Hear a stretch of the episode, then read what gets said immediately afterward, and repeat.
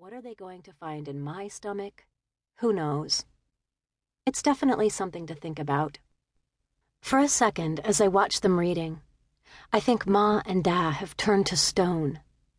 So, where is the woman with snakes in her hair? I ask myself. Is it me? Then I see the books moving up and down a little, and so I know Ma and Da are breathing, thank God. Luke is a big puddle of fur on the carpet off in dreamland. Out of nowhere, he farts and one eye pops open. Oh, what's that? He wonders. Who's there? Some guard dog, he can't tell the difference between a fart and a burglar. And he's too lazy to go investigate. As long as they don't steal the carpet from under him, what does he care? I can pretty much read his mind. Animal psychic would be the perfect job for me. The only animals I'm not good at getting inside are birds. Birds are the lunatics of the animal world. Have you ever watched them? Oh my god, they're insane. Even when they sing, I don't a 100% believe them. I hate how quiet it is.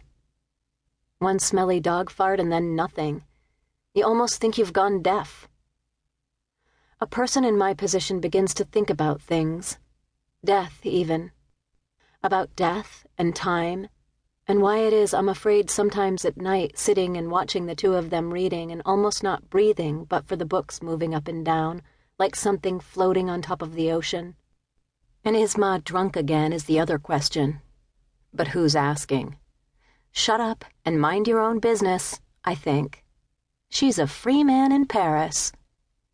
Which is a song Ma used to sing when there were songs in the house ancient history.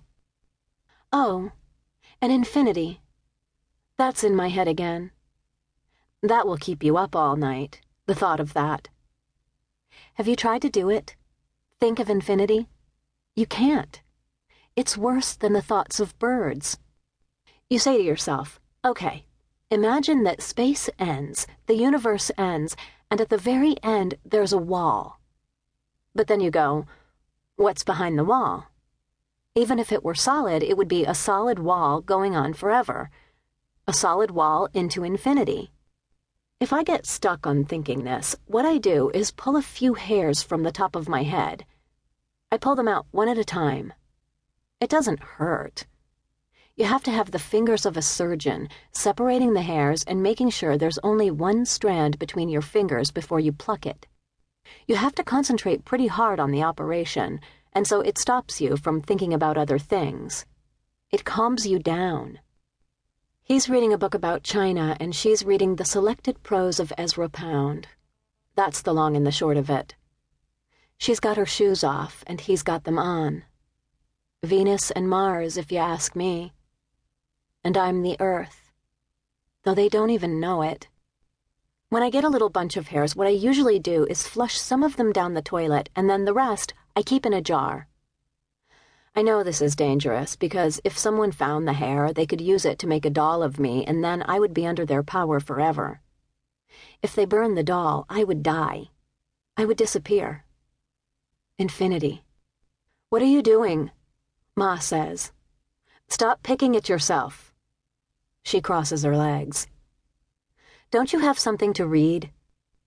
Books again. I could scream. I mean, I like books just fine, but I don't want to make a career out of it. I'm just thinking, I tell her. She says I'm making her nervous staring at her like that. Why don't I go to bed? Ma was beautiful once, before I knew her.